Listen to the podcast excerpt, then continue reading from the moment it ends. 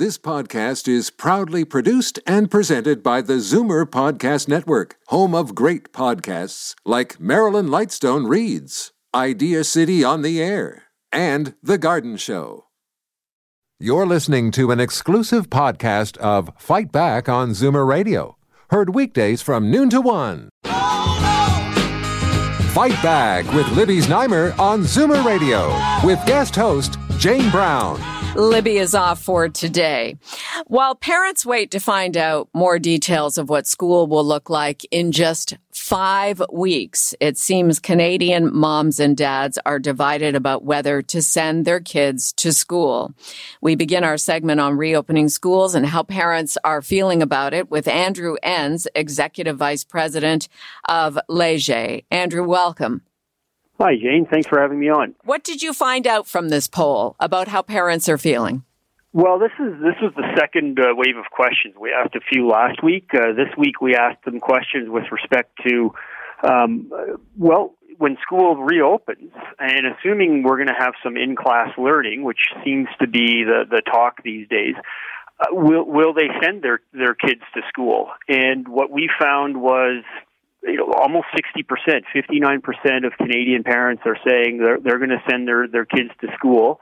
18% are going to keep them at home. And, and, and I think the interesting number, almost a quarter, 23% of parents I still don't know at this time what they're going to do. Mm-hmm. Um, and the clock is ticking. Oh, absolutely.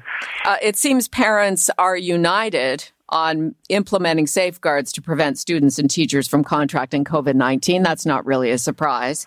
Right. Yeah, we've got we we we ran a number of sort of measures that uh, whether parents would agree that these would be good things to have if their kids do go back to school and things like temperature checks, uh, you know, strong majority, 80 80% plus saying yes, temperature checks should be done on children on a on a daily basis.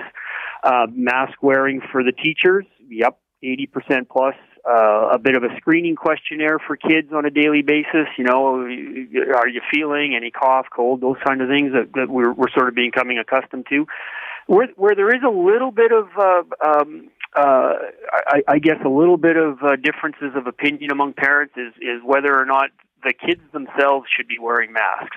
That's uh, that's a little bit of a lower number. Still a majority, but 65% would like to see kids wearing masks. But uh, you know the students, but uh, it's that's probably the one that's still up in the air. I would suspect. Uh, on the questions that you asked, uh, do uh, the results differ by region or province? Not not a great deal. Uh, I you see on the mask wearing side, you see that a little bit. Uh, uh, you know, a bit higher in, in Ontario, for example, but I think you're you're seeing the mask wearing in general in the public, uh, you know, moving up uh, in Ontario, so I think that's a reflection. But by and large, there's not a not a lot of regional difference uh, amongst the where parents live. Uh, you know, I think I think everybody from coast to coast is kind of getting their head wrapped around this.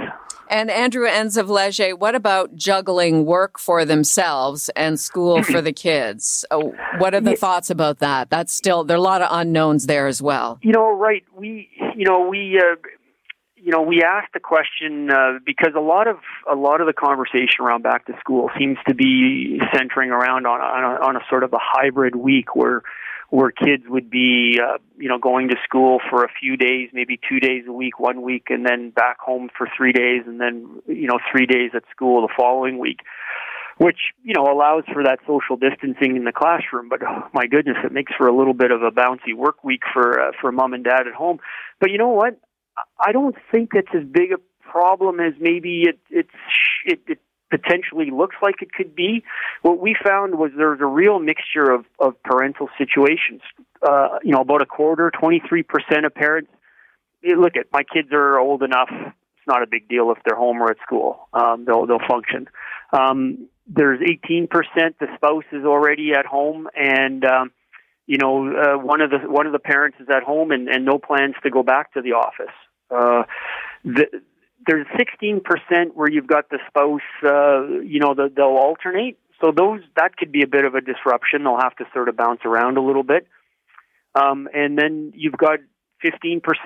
There's at least one parent not working, and so uh, it's not a problem. So I, I think that's not as big a big an issue as maybe you know, potentially it might have been, say, even before COVID hit, where we were more traditionally going to the workplace. I think things have settled into a pattern where where there, this is going to be manageable. The new normal, maybe. Um, I'd like to put the question to our Zoomer radio listeners as well. If you're parents of, if you're a parent of a school age child, what decisions have you made in advance? Or are you waiting on the provincial government to announce all of the details? We've heard a little bit about a hybrid solution.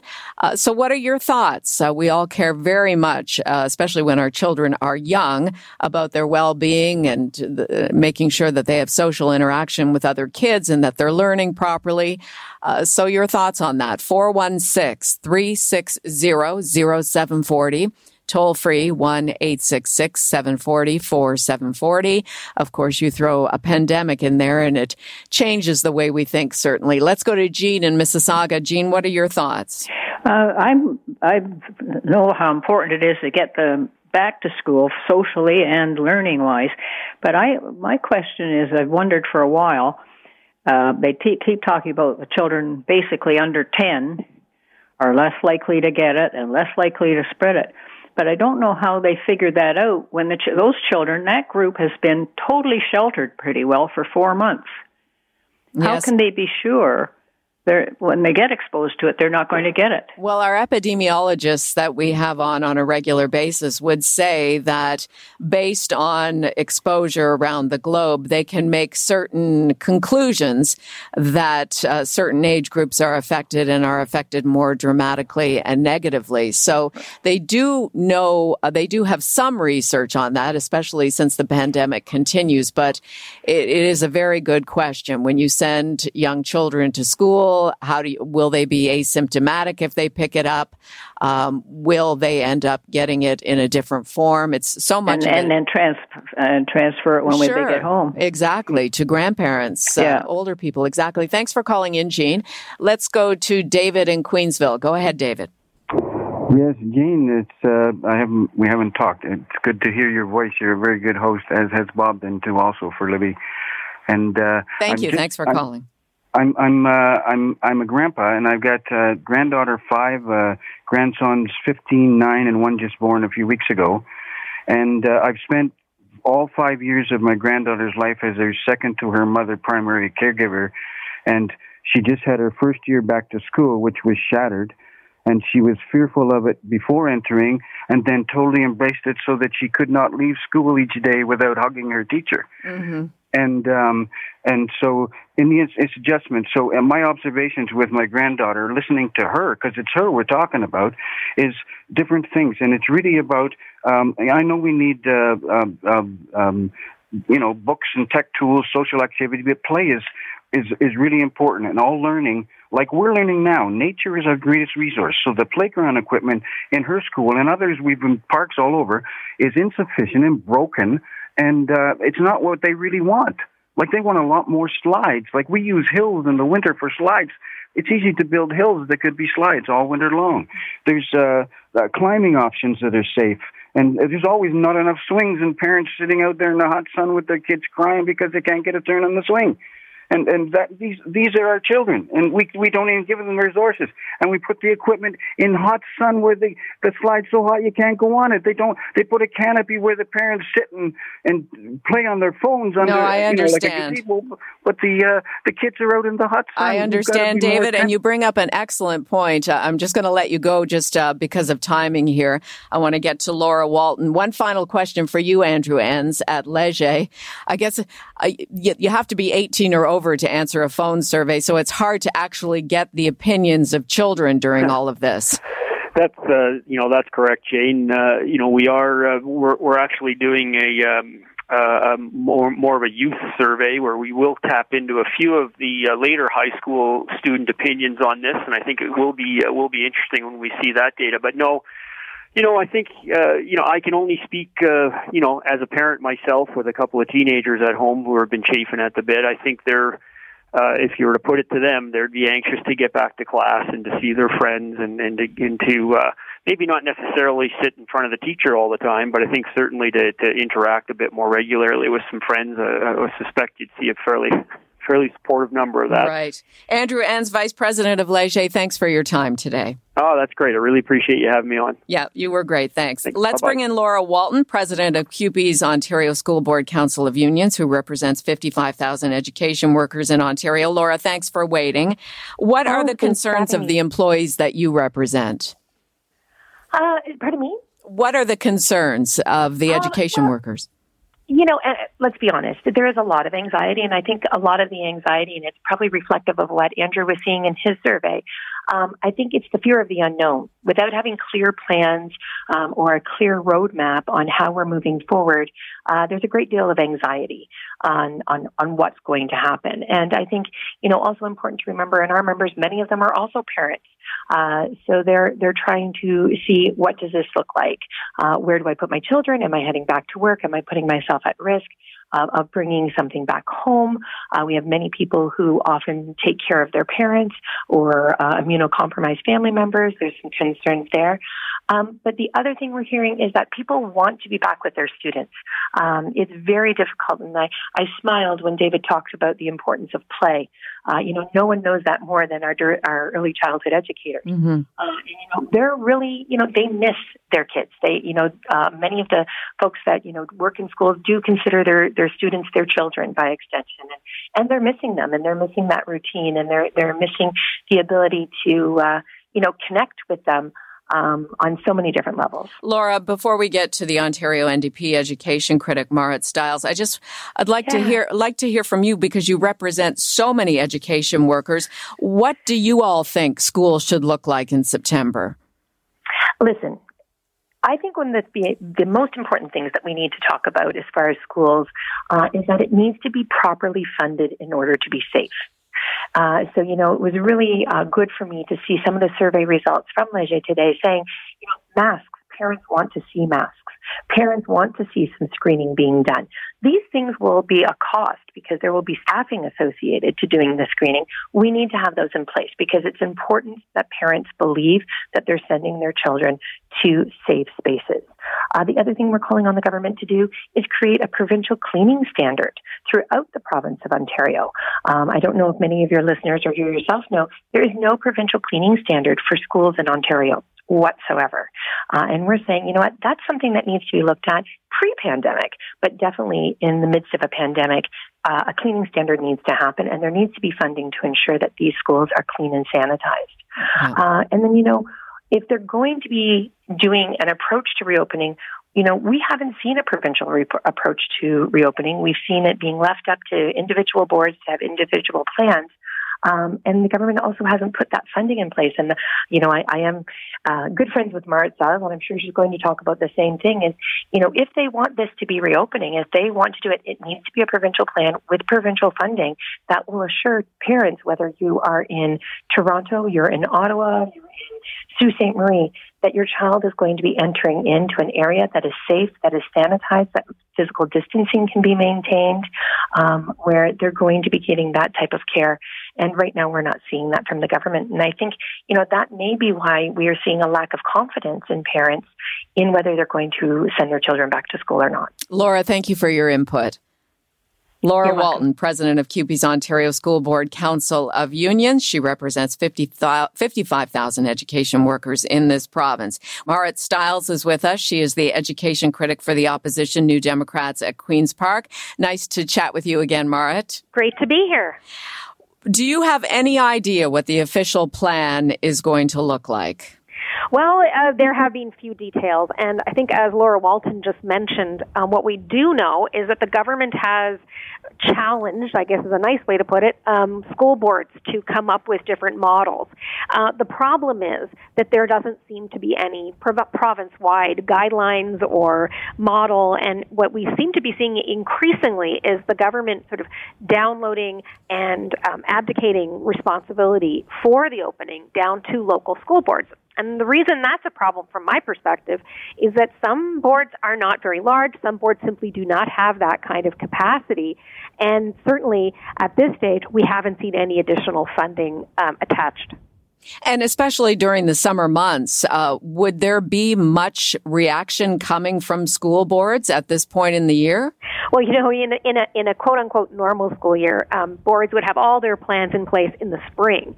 Um, they'd have their budgets passed. They'd have hired the teachers for the fall. You know, everything would be lined up. So this year is obviously very different. And school boards have been scrambling to put together plans. I don't think there's anybody taking much of a, of a vacation this year. Right. Uh, so, so they have been doing, um, I would say, pretty incredible work ever since the pandemic began. The problem is, I'm not really sure what the Ministry of Education has been doing because what I'm hearing from school boards is that they're getting very little support, if any, and that now they're being basically told you're kind of on your own. And we'll see what the minister actually announces this week. Well, so far we've heard about this hybrid solution. Does it look like we'll see a follow through on that idea? Well, some school boards have come out and said, uh, look, we, we could do that, but these are the costs involved. And they're pretty significant. I mean to to move and I think what they're hearing is the same thing I'm hearing from most parents actually is that parents and and children students would rather be back at school full time and to do that is going to mean hiring more teachers, more education workers and creating more space and all of the other additional kind of infection control measures and stuff that that Laura Walton just mentioned. So so that's a huge undertaking, but I have to say I think that for the most part um, school boards are saying that that hybrid model has many, many problems. And one of the biggest ones I think we have to all recognize, and I'm hearing from like thousands of parents, families from across the province, is that for a lot of families, the option of a hybrid model really complicates things for them.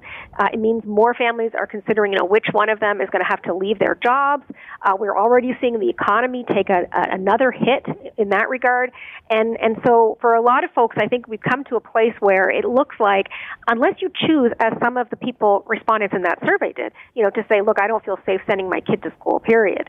Um, most families would rather see, you know, many smaller classes tough infection controls, more teachers, more supports, but a but a back to school approach. Well, I mean, based on the government's own guidelines, just yesterday they upped the number for daycares and and day camps from 10 uh, children in a cohort to 15. So presumably five weeks from now, that number is not going to be a whole lot bigger for individual classrooms. So there will need to be an investment made in having more teachers since the classroom sizes would presumably be a whole lot smaller. Absolutely. In any scenario, really, that's safe at this point, and given everything we know, it has to be a smaller class. And, you know, don't forget, like, we have seen class sizes grow over the last few years, um, mostly in the in the in the later grades, but across the board. And so we have classes that are 25, 30 kids you've got to figure out a way now. You might have to double the number of educators um, if you're going to go back to a full time model, and that means also space. So you know we can we can maybe recover some of those mothballed classrooms or or schools that were shut. There were a number of schools that were shut by the previous government. Maybe it's time if they haven't been sold off yet to reclaim those buildings. There's lots of creative things that could be mm-hmm. done, but we are really running low on time now. We're talking about a, a matter of weeks before schools should be reopening. And what about reallocating resources so you don't end up spending a whole lot more if you move more resources to the elementary schools and and less to the high schools where students can be learning at home? Would that make sense on any level? Well, you know, I mean, I've heard uh, obviously mixed reports, and I think it's fair to say that some students found um, online learning to be not a bad thing for them, but many, many others um, really, really struggled, and families have talked a lot about that. Even even high school students. Uh, I'm the parent of a high school student, and even the high school students need a fair amount of support if they're doing online courses. So, uh, you know, certainly I know that boards are looking at different options like that, but um, but there isn't a lot of of wiggle room in in school board budgets. Uh, there simply isn't. We are already pretty strapped. We've seen uh, funding for education not increase at the same rate as inflation uh, over, gosh, the last 20 years. So we really have uh, not a lot of wiggle room and not a lot of flexibility in the system. And so what we know uh, is that if we are going to move to this model, the government can't, you know, just provide a status quo budget. They need to actually fund education properly. They need to fund this pandemic properly, and it's absolutely essential to economic economic recovery. I can't stress that enough. It's it's good. It's better for our students, certainly, our their health, their well-being, their education. But we also need to make sure that families are supported to be able to return to work if they if they need to. Well, based on the models that we have right now for classroom sizes or daycare sizes, day camp sizes, and the fact that that's going to be a whole lot more money. There, I would say there is an indication that the education minister will be announcing more funds, possibly some of that uh, transfer money they got from the federal government. Yeah, I, I would really hope that he is going to do that. Um, we have certainly uh, indicated, um, and I, I brought a motion forward in the legislature, ask, legislature asking the minister to uh, put the resources in place, fund this properly. Um, so far, we haven't seen that. Um, I would hope that he will be coming forward with some commitment. Uh, certainly, um, I know reporters were asking yesterday if some of those transfer payments would be going into education, and the premier wasn't very was pretty non-committal. Um, but uh, you know, that's what we're going to have to see. And I hope and I know from talking to so many families that they're really at wits' end. So we really hope the government will, will step up um, this time on education. Uh, and, and also, I really hope that they will take some responsibility here, you know, not leave everything to school boards because again, some school boards like the Toronto District School Board is a massive, you know, entity, has lots of capacity to make big decisions, but not every school board does. And uh, and it's really an equity issue for many parts of our province where, you know, some boards are going to really struggle uh, in ways that others don't. Um, and you know, the other big issue I, I have to raise is uh, very quickly, Marit. I'm I'm a minute Please. late for the news already. Yeah, just transportation, busing, a yeah. huge problem for many kids in this province. Yeah, thank you so much for your time. It's always a pleasure. Absolutely, thank you. Marit Stiles, the education critic for the opposition New Democrats at Queen's Park. You're listening to an exclusive podcast of Fight Back on Zoomer Radio, heard weekdays from noon to one. You're listening to an exclusive podcast of Fight Back on Zoomer Radio, heard weekdays from noon to one. You're listening to an exclusive podcast of Fight Back on Zoomer Radio, heard weekdays from noon to one. This podcast is proudly produced and presented by the Zoomer Podcast Network, home of great podcasts like Marilyn Lightstone Reads, Idea City on the Air, and The Garden Show.